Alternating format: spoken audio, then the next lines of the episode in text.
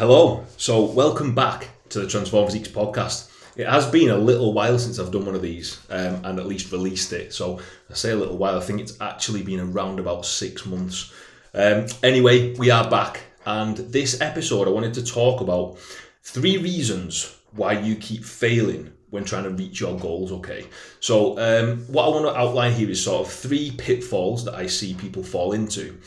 And then, right at the end of the episode, because I want you to listen for the whole time, I'm going to give you three action steps in which you can implement immediately in order to avoid these pitfalls and thus increase your chance of success, whether that be physique transformation, whether that be performance targets. Okay, so the first one is doing too much too soon. This is something that I see with clients over and over again. Okay, let's say someone comes into my program and they are looking at fat loss, for example. What I tend to see, the three main things are excessive training. So, this is doing more than what's kind of expected or reasonable. If you're someone that could commit four times a week training um, in terms of resistance training, and then you dive into a program and start doing six, that's not sustainable. You're not going to be able to maintain that for a long period of time, okay? Another thing that we can look at is excessive training leads to injury. So if you go start doing cardio every day, resistance training every day, multiple steps every day, you know, injury is going to present itself and that will ultimately lead to failure and thus not achieving goals. Okay. The other thing we can look at is kind of drastic calorie cuts. So this will be eating way less than what we consider reasonable in order to achieve an appropriate deficit for a sustained amount of fat loss for a prolonged period of time. Another thing we can look at, um, which I see, this is massive. This is something that's extremely common, is not attending social events. So I see a lot of people start programs and they eliminate everything they enjoy. So this is going to be, right, I'm not going to consume alcohol now for the next 12 weeks.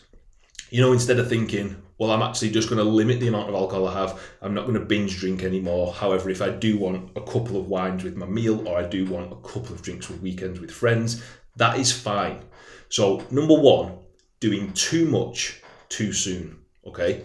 Number two, you're expecting too much too soon. So again, this is something that we need to pre-frame in our minds and understand that when we go into transformation process, when we go into learning a new skill or progressing in terms of performance targets, there needs to be an understanding of how long this process takes.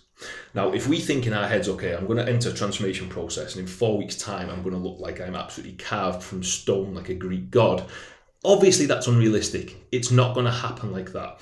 So when people try and frame that in their minds and think, right, in four weeks, I'm going to look like this, and then in four weeks' time, they don't look like that, that is obviously very demotivating. And that means people will then quit and ultimately, again, never reach the final target or the final goal.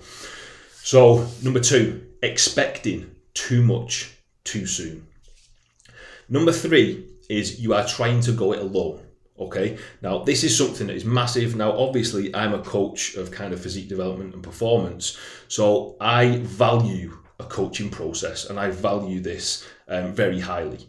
So, let me just give you an example. Okay, if you want to get your hair cut, you don't Google it and then try and do it yourself. You go to a hairdresser because they are qualified professional in something you want. If you want your car to be fixed, you don't YouTube it and do it yourself. You take it to a qualified mechanic because you trust that person and they will fix your car. If you want an extension building on your house, you don't YouTube it and do it yourself. You employ a builder. Do you see where I'm getting at with this? Anything that you want to do, there is professionals for that specific thing, okay? Now, I'll just give an example of this for myself. I recently decided that I wanted to do a triathlon the first thing I did was employ a triathlon coach. That is the first thing I did. I decided on the Sunday night that I wanted to do a triathlon. On Monday, I had multiple calls with multiple triathlon coaches and I selected the one that I wanted to work with. I then went swimming on the Monday, realized I couldn't swim, so what did I do? I employed a swimming coach. I didn't Google it, I didn't YouTube it, I employed a professional who's going to teach me that skill. Okay, so physique development, performance targets, all these things are no different. Employ a professional to take you along that journey. You will fast track your progress. You will ultimately save yourself a lot of time And yet there'll be an expenditure in terms of money, but how can you really put a price on value? To me, I don't think you can. Um, and then another thought of point of outlining that is think about like Cristiano Ronaldo, Rafael Nadal, Tiger Woods, people at the very pinnacle of the sport, they all have coaches. So for someone to sit there and think, I don't need a coach because of X, Y, and Z is just insane. Anyway, I hope that makes the point clear.